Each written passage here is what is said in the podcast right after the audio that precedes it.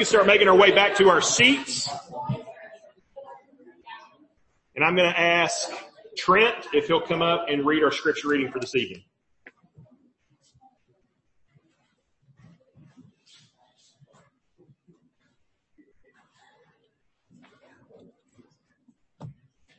Good evening. This evening's scripture reading is from Luke, the 13th chapter and the first nine verses which read, There were some present at that very time who told him about the Galileans whose blood Pilate had mingled with their sacrifices. And he answered them, Do you think that these Galileans were worse sinners than all the other Galileans because they suffered in this way? No, I tell you that unless you repent, repent you will all likewise perish. Or those 18 on whom the Tower of Siloam fell and killed them. Do you think that they were worse offenders than all the others who lived in Jerusalem?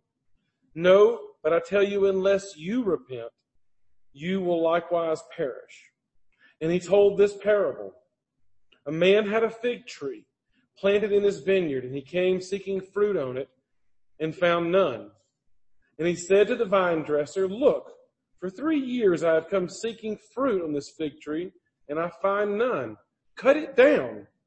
Why should I use, why should it use up the ground? And he answered him, sir, let it alone for this year also until I dig up around it and put on manure. And then it should bear fruit the next year. Well and good. But if not, you can cut it down then. Thank you.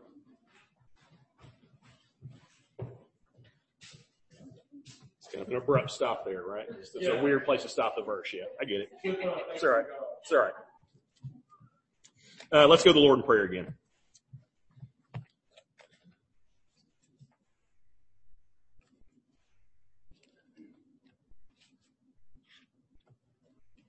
Father God, you are good and gracious. God, you have given us your own word uh, as a testimony of your graciousness to us. And as we open up your word, um, we ask that you would use your word to convict our hearts, um, that you would, uh, God, make us recognize the ways that we fall short. God, that we recognize uh, your character and the great mercy that you have shown us um, in in the person and uh, work of Jesus Christ. God, you are good and gracious to your people. Um, you throughout uh, history have guarded us and guided us. God, you continue to do so today.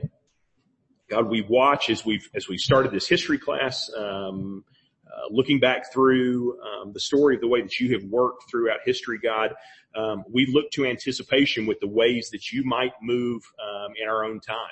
God, we know that uh, you take your people in in various places through um, times of uh, chastening, through times of blessing. God, you draw your people um, to to follow you and and live for you in in all kinds of different ways and all kinds of unique circumstances throughout the world. God, we see you bringing revival to the nations um, throughout the history of the church, God, and we ask that you would do that in our place and our time.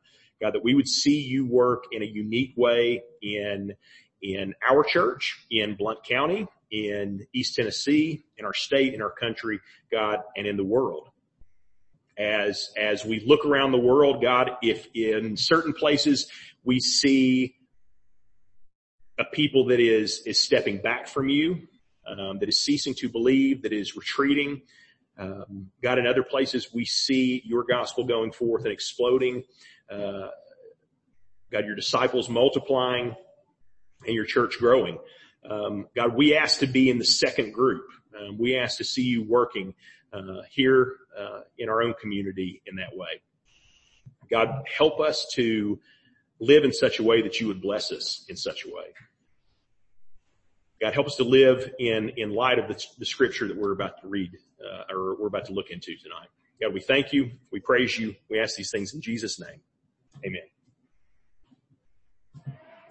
Okay, so um, we'll just kind of begin um, by considering the events of the days that we live in, right? Um, so, so we didn't talk about it last weekend, even though the events were were developing as as we were meeting last weekend. But obviously, two two incredible things have gone on um, over the last week. One is is the implosion of the the nation of Afghanistan, um, the uh, the, the, tragedy there, the, the regression, the, um, the, what feels like 20 years of, of work and influence and lives and sacrifice to be thrown away in, in a moment. And there's all kinds of stuff we could say about that. We've already prayed for the unique situation that is going to be going on in that country, uh, for, for believers, but, but an incredible event, um, unprecedented in some ways in, in recent time. Um, Incredibly though, there was another thing that happened last Saturday that uh, was equally um, headline grabbing, and yet nobody uh, was barely talking about it because of what was going on in Afghanistan, and that was the earthquake that rocked Haiti on Saturday morning. Um, nowhere near as devastating as the 2010 earthquake in Haiti, but nevertheless killing over 2,000 people, um, injuring over 15,000 people, uh, displacing people from from over 50,000 homes that were destroyed, um, and then to have tr- tropical storm Grace come in right behind that earthquake. Um, an incredible event, something that would have probably drawn a lot more attention uh, in the press were it not for the events uh, going on in Afghanistan. Um, I, I want to draw attention to those two events because it, I think our passage um, relates to them incredibly in the illustrations that it is dealing with. Um, in this thing where Pilate uh, is is mixing the blood of these these Judean men in the sacrifice it says, and then this situation of the collapse of the Tower of Siloam. There's some connections there. And the same questions that we might ask in our own day as we hear about these events are the same questions that are being asked in this passage. So again, we have these two sort of sections of this of this account that we're looking at. First, there's this controversy where these these people are coming to Jesus and asking about the significance and the meaning of these two events that have taken place, and then Jesus tells a parable on top of that. Both of those instances are unique to Luke. They're not found anywhere else in the scriptures. In fact, historically, we have no record of those two events anywhere else in, in, in Jewish history or Roman history or anything like that. And so, um, we, we have to make some assumptions about what's going on and some different things like that. But, but all in all, as you can tell from the text, it's another passage about repentance. And I know some of you are probably thinking, Ash, that's all we talk about anymore, right? We just continue to talk about repentance week after week. And, and the reason we talk about repentance week after week is because that's what the text is talking about week after week. That Jesus is in this, in this section, he is reminding people of the significance of those things, of the centrality of repentance in our life, how we can't do anything, um, in terms of the kingdom without first coming before God in repentance, um, and dealing, um, uh, with God in terms of repentance. And so I think this passage has some things to say to us, particularly in our, in our cultural moment. Um, but it continues to build on this theme that we've been talking about and providentially it, it, it, seems to me, I see the connections anyway, between the, the unprecedented events that are going on in our culture. So again, let's kind of look at it real quick. I'll read the passage, the beginning of it again. It says, there were some present at that very time who told him about the Galileans whose blood Pilate had mingled with their sacrifices. And he answered them, do you think that these Galileans were worse sinners than all the other Galileans because they suffered in this way? No, I tell you, but unless you repent, you will also likewise perish. Or those 18 on whom the tower of Siloam fell and killed them. Do you think that they were worse offenders than all the others who lived in Jerusalem? No, I tell you, but unless you repent, you will all likewise perish. So the first event, that one about the, the, the Galileans whose blood, uh, Pilate mingled with the sacrifice. So again, we don't know exactly. There's not a lot of details there. We are making some assumptions about what's going on. But probably the case is this. These Galilean men came to the temple to offer sacrifices. And for some reason, they were men that Pilate didn't like. Maybe they were revolutionaries. Maybe they were zealots. Maybe they were, who knows what they were. Um, but Pilate caught them at the temple and apparently had them executed. The, the, soldiers killed them at the temple. And so there is this picture there of the idea that they were coming to offer the blood sacrifice at the temple, and yet it was their blood that was mingled with that sacrifice. Okay? Now, if, if you don't know, that would be a, a outrage, right, to the Jewish people. That it, this would be something that, you know, would have caused a lot of uproar, um, in, in that, uh, in that time. Okay?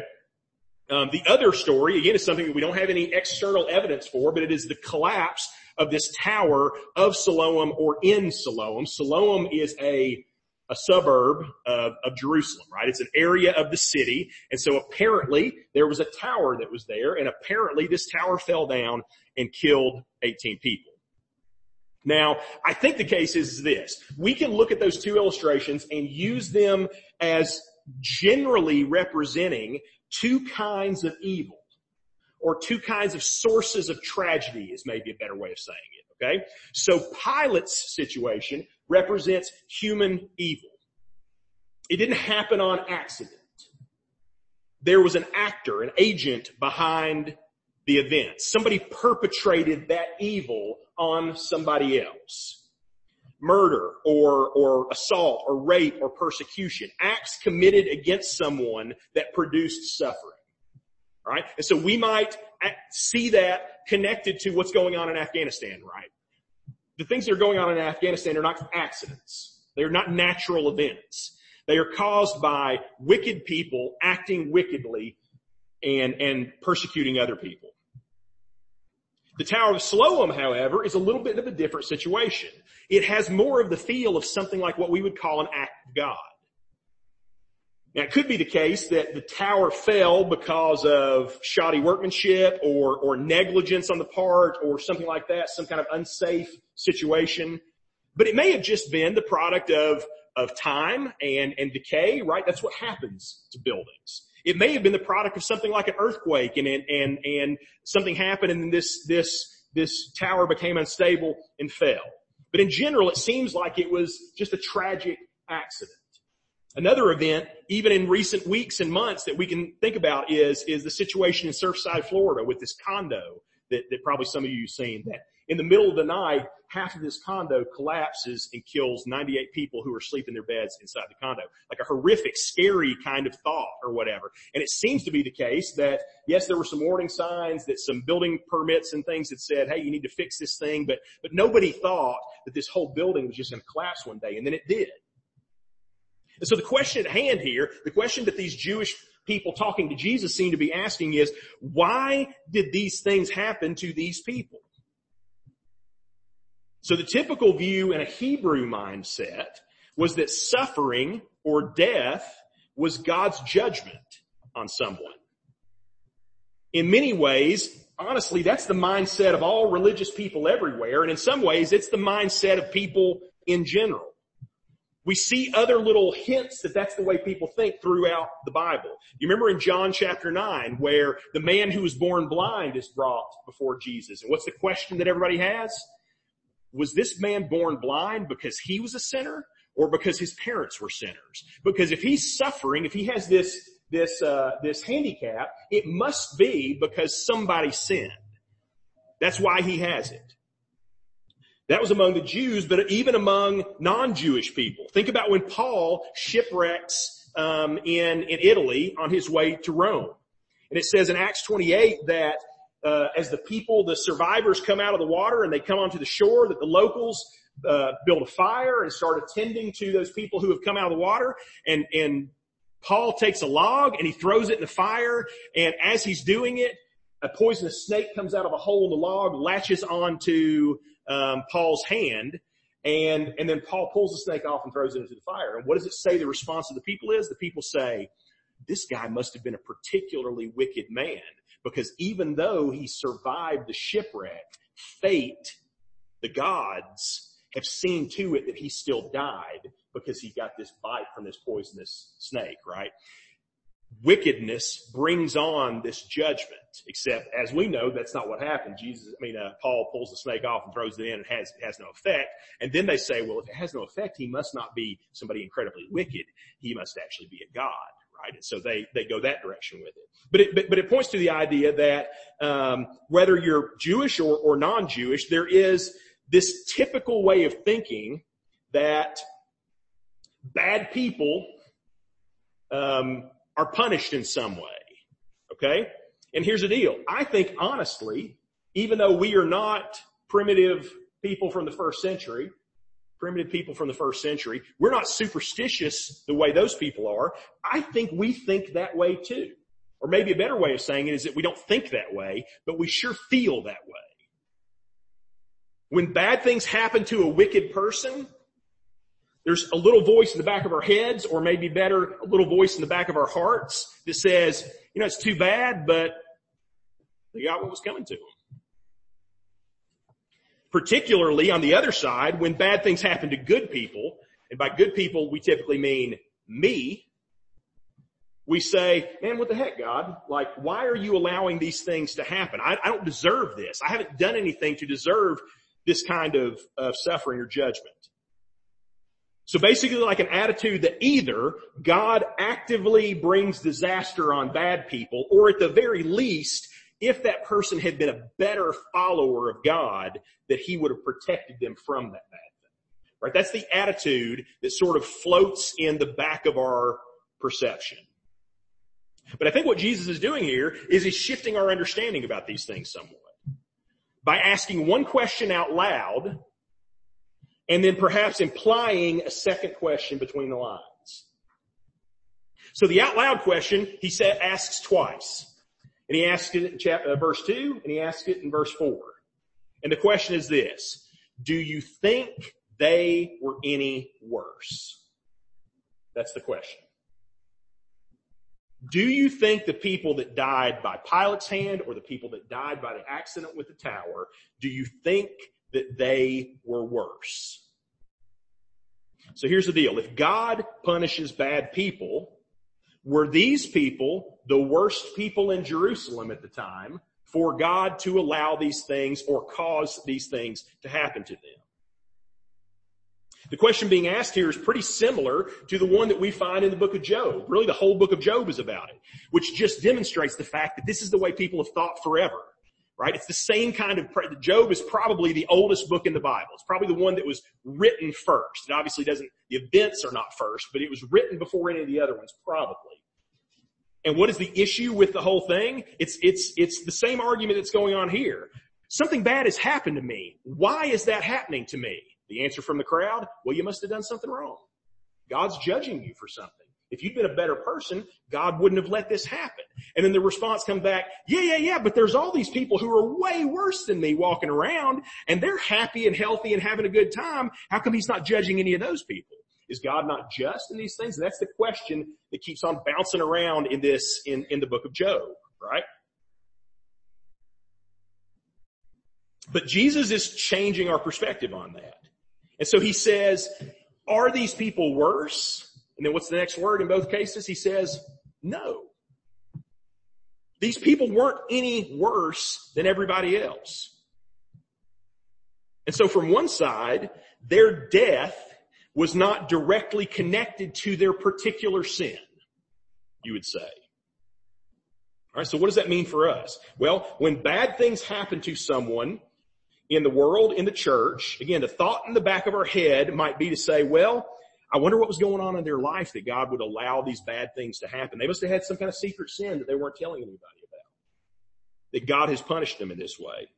Maybe if they'd been more faithful, God would have protected them. But here's the reality, and it's the case every single time. Suffering is inscrutable. Okay? Suffering, there's not any explaining. Now here's what we can do. We can go to the scriptures and see all kinds of possible answers as to why God would allow suffering. Right? There's lots of reasons that we can see why God might use suffering. But usually the case is in our particular individual case, it's hard to tell why God would allow us to go through these things.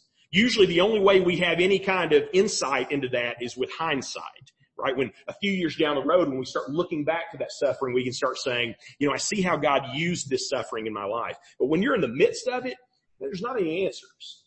And you can sit there and ask God all you want to, and odds are He's probably not going to tell you why things are going the way they are in the moment. We're just called to be faithful in those times. Why would God allow this? Is Afghanistan more evil than every other country? On the contrary, I think what we're going to find in the coming weeks is that certainly the Christians in Afghanistan are much more faithful than most Christians in the world. It can't be because they as a people are, are worse off in some way. Suffering there is not a result of unfaithfulness. I think it's going to end up being that we're going to see faithfulness in the midst of it. And guess what? We know that that's the way things work. Job and Joseph would be great examples, but the really the only example we need is Jesus. Suffering came to ultimate righteousness, and yet Jesus still suffered. Righteousness didn't keep Jesus from suffering. The wicked suffer, the righteous suffer. Good people suffer, bad people suffer. Does Haiti deserve being hit by two earthquakes in 10 years? Here's the truth, man. You look at Haiti's history, they got a lot of craziness. There's a lot of crazy stuff that's happened in Haiti over the last 200 years. And there have been people, particularly people in, in the evangelical TV Christian world who have blamed the events in Haiti on their, their history. But here's the thing, man, I feel like it's hard to argue that Haiti's worse than North Korea. So why isn't North Korea getting this kind of treatment? And the answer is is Haiti worse? Is Afghanistan worse? The answer is no, not worse than anybody else. That's what Jesus tells us. No, I tell you, they're not worse. But then he says something else. And it's also something he says twice. Oh, I take that back. Sorry, I'm, I'm jumping ahead a little bit. There's a second question though there, right? The one between the lines that I mentioned. The, the upfront question is, are these people any worse? But here's the other question. The question between the lines is, do you think you're any better? That's the other question. Do you think that you're any better than any of these people? Because that next phrase makes this passage a little difficult to kind of get hold of. Makes it a little cumbersome. Because he says, these people weren't any worse than anybody else. And our first impulse would say, cool, then that means it didn't have, their sin didn't have anything to do with the suffering that they experienced. But then the very next phase, phrase says, and unless you repent, you likewise, likewise is that key term, will perish. In the same way that they perished, you'll perish. And it'll be a function of you not repenting. And then you start going, well, that makes it sound like their judgment, their suffering was a function of their sin. So which is it? These tragedies, they didn't happen because those people were particularly evil, it seems. But then at the same time, that doesn't mean that their suffering and their sin are completely separated either. He says, but if you don't repent of your evil, the same kind of thing will happen to you. So here's the deal, man. We, we have to remember this, sin is connected to suffering. Sin is connected to judgment. The Bible says this, the wages of sin is death. I would argue that doesn't stop being true when you become a believer. Okay? The wages of sin is still death, even as a believer. If you continue to live in sin, it is going to cost you your life. Sin brings death. It brings degradation, degradation into our lives. And that's true for everybody. Lost person, saved person. backslidden person, faithful person. All of us are in the same boat when it comes to those things.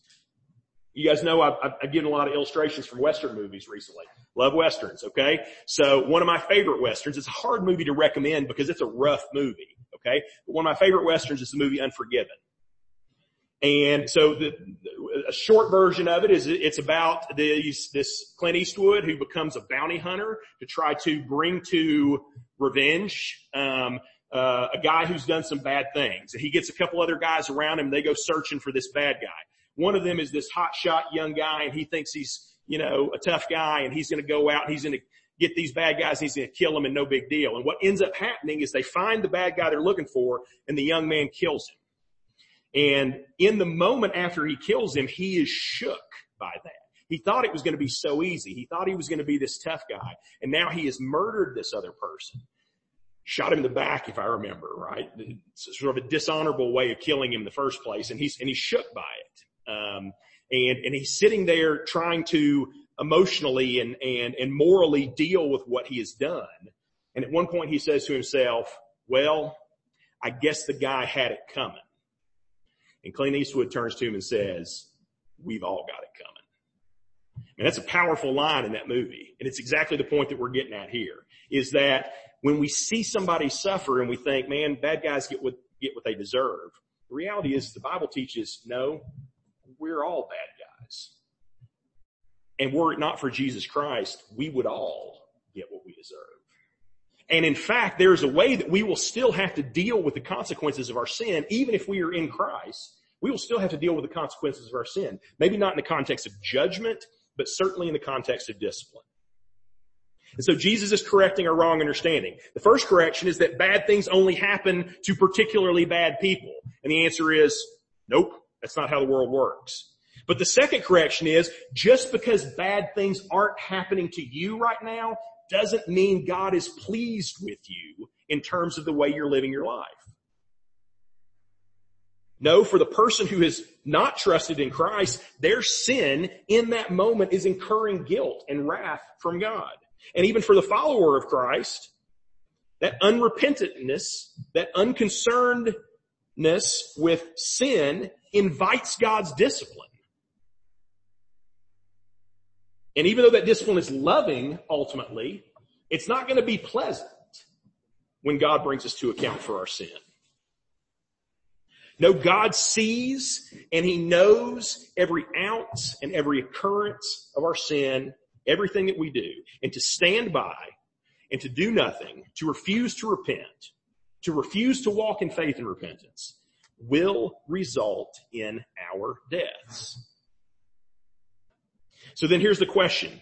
Then why, if we are worthy of that judgment and discipline, why is God not doing it right now? Why are you this moment, even though you may have unrepentant sin in your life, I may have unrepentant sin in my life. Why is God not bringing me to account? Why is he not bringing the lost person to judgment? Why is he not bringing the saved person to discipline right now? We deserve it. He's promised it. So where's it at? Well, that's where the parable comes in. And he told this parable. A man had a fig tree and planted in his, he planted in his vineyard and he came seeking fruit on it and found none. And he said to the vine dresser, Look, for three years now I have come seeking fruit on this fig tree and I have found none. Cut it down. Why should it use up ground? So it can't be denied the situation of this fig tree. The fig tree is not doing what fig trees are supposed to do. Okay? Fig trees have one job. They're supposed to grow figs, produce figs, and it isn't doing that. And it hasn't been doing that. The fig, fig tree that doesn't bear fruit is just taking up space. That's all it's doing. Israel, the church, mankind have one job to believe and repent.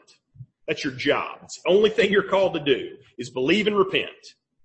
And the one who does not believe and repent is just taking up space.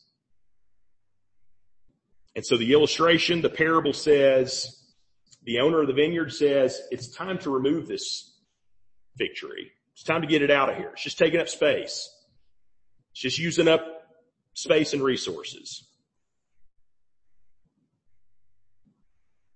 If being dug up and cast into the fire is imminent and just, then why has it not happened yet? The reason is, is because the vine dresser hasn't given up on the fig tree. Not just yet. And he answered him, sir, let it alone this year also until I dig around it and put on it manure. The vine dresser says, hold on just a little bit longer. Let me give this plant every opportunity to flourish. Let me dig around it to, to aerate the soil, right? So that, that water and nutrients and, and air and nitrogen and all that stuff can get down to the roots of the plant. Let me spread fertilizer all around the plant so that we know for a fact that it has everything it needs to succeed and flourish where it's at. The reason that we have not been disciplined for our sin is because, not because God doesn't care about it, and not because he's necessarily pleased with the way that we are living our lives, but that we have been shown mercy. Even now, we are living in the moment he describes there. The moment when we have every opportunity and every advantage to turn from sin and follow Christ. Blessings in the Word. Blessings in the church. Blessings in worship. Blessings in ordinances. Blessing in witness. Blessing in rebuke. Blessing in the accountable community of, of, of the church. We have all these things that are telling us you must turn from your sin and you must follow Jesus Christ. We have every opportunity to do this. But here's the key, and, it, and, it, and it's in keeping with the rest of the passages that we've read over the last few weeks. But not forever. It's not, we are not going to exist in this situation of mercy forever. That there will come a time when it will be time to dig the tree up. There will come a time when if it hasn't been fruitful, then it's going to be removed. If it should bear fruit next year, well and good. But if not, then you can cut it down. The mercy is extended for a time. And then if there's no improvement, then the axe is at the root. So the parable is again, it's a repeat of many of the things that we've been talking about for the last three weeks. It's the same picture. The parable is a reminder that God's mercy is at hand. Right now is the day of salvation. Right now is the moment to ask forgiveness, to repent, turn around, do what you are called to do. And that the warnings we have reviewed over the last week, staying awake, being ready, all those illustrations are urgent. And they must be acted on because time is short. Time is short for those who don't know Christ. They must turn to Him now before it's too late.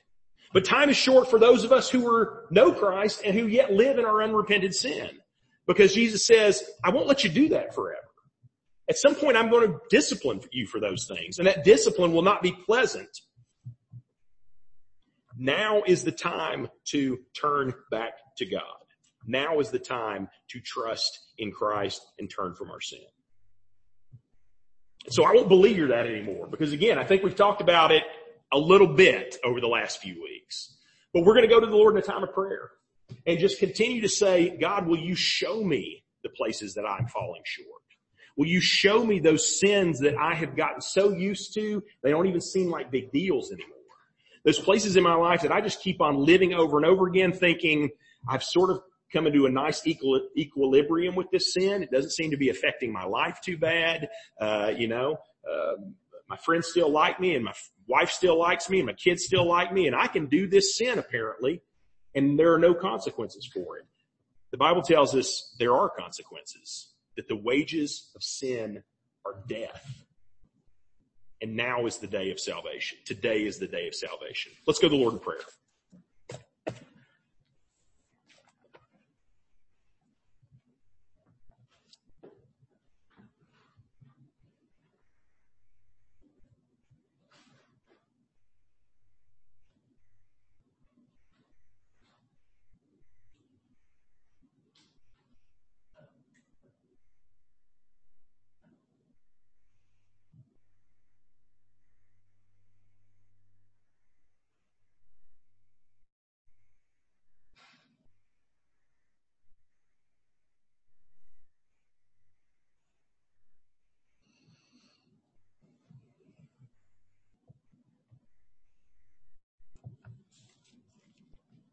Father, the beauty of your word compels us to, to, um, not paint you in, in simplistic terms, God. Because as we, as we look to that parable, uh, Father, you are the owner of that vineyard, but you are also the vine dresser. God, there is justice and judgment and discipline God, that is good and right and as is part of your character. God, that will be dealt out. And yet, God, in your mercy, the vine dresser has said, not yet. Give them more time to turn from their sin. Give them more time to obey. Give them more time to bear fruit, to live in a way that honors you. God, help us to be the vine, the fig tree that bears fruit. God, help us to turn to the vine dresser in, in thanksgiving for the mercy that we have been shown and the opportunity that we have been given. God, do not let us wait and wait and then discover that it's too late. We've missed our window. God, we thank you. We praise you. We ask you to work these things in our hearts in Jesus' name. Amen. Please stand and sing the closing song.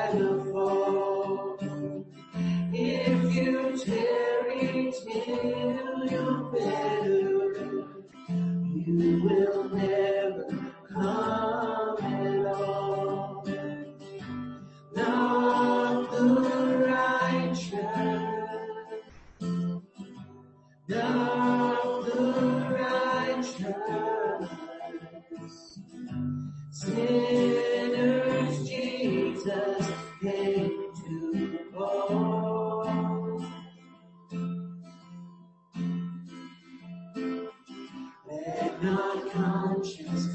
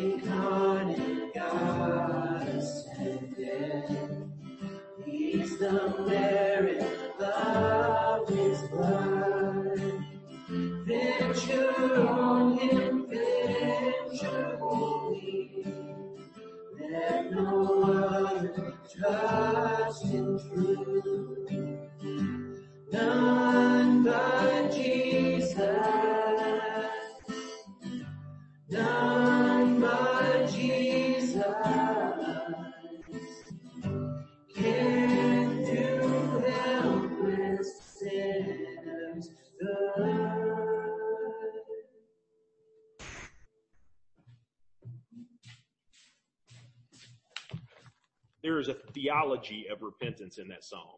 Okay. Um, part of the reason why we do bulletins and don't have something projected up on the screen or whatever is because so you can take this home, right? And you can use it and you can look at these songs and you can look at these lyrics and you can and see what they say and remember what they say. Listen here. There's this, there's, we've talked about repentance three weeks in a row, but here's a piece of understanding repentance that we have not directly addressed in the sermon, but it's addressed in this song, okay? If you tarry till you're better, if you wait until you don't have sin in your life before you come to Christ, you will never come at all. Because that's never gonna happen. You're never gonna get to the point where you're worthy of this. You're never gonna get to the point where you're, uh, where you're sinless and you are worthy of Jesus Christ.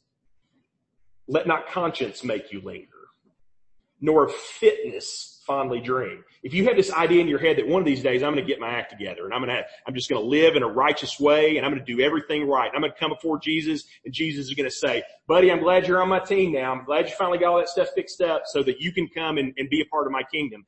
If you think, if you, if of fitness you fondly dream, he says, you're misunderstanding. The only fitness you require is to feel your need of him.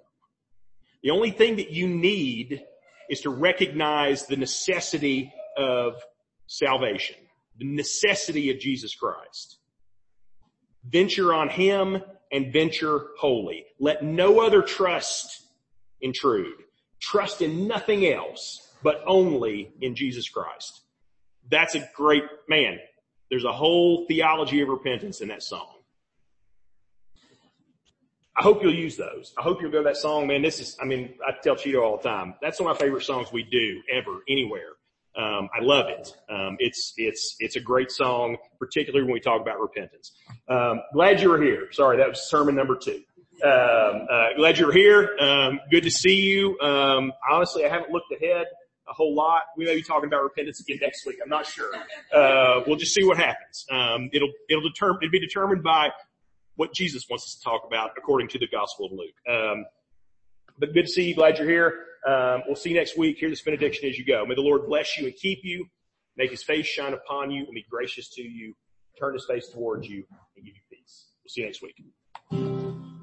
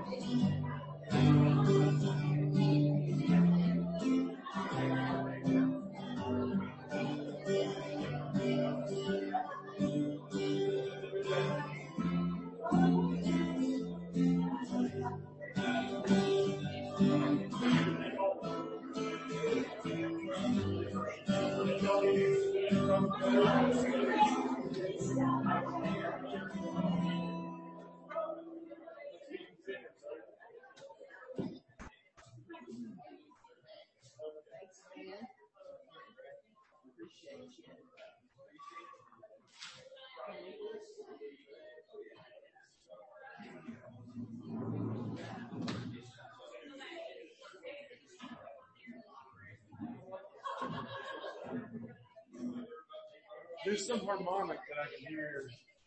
I don't know, like up the third fret when you put in key. But there's something you hit, that you hit a bunch of times it's very pale outside. It's something the third harmonic. Like when you're playing G or something, and you're somehow catching it. It's really pale. Now I now. I didn't hear it in the last song. I heard it in the first two songs.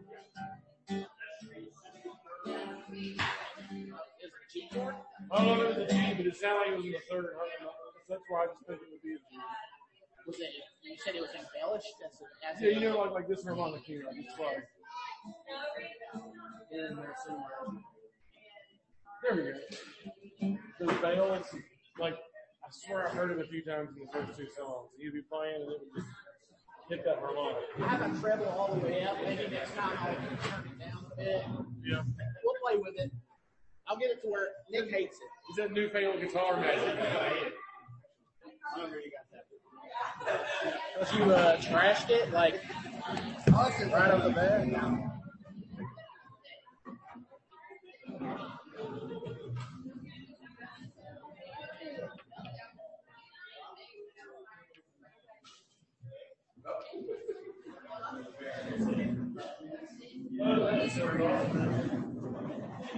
Yeah,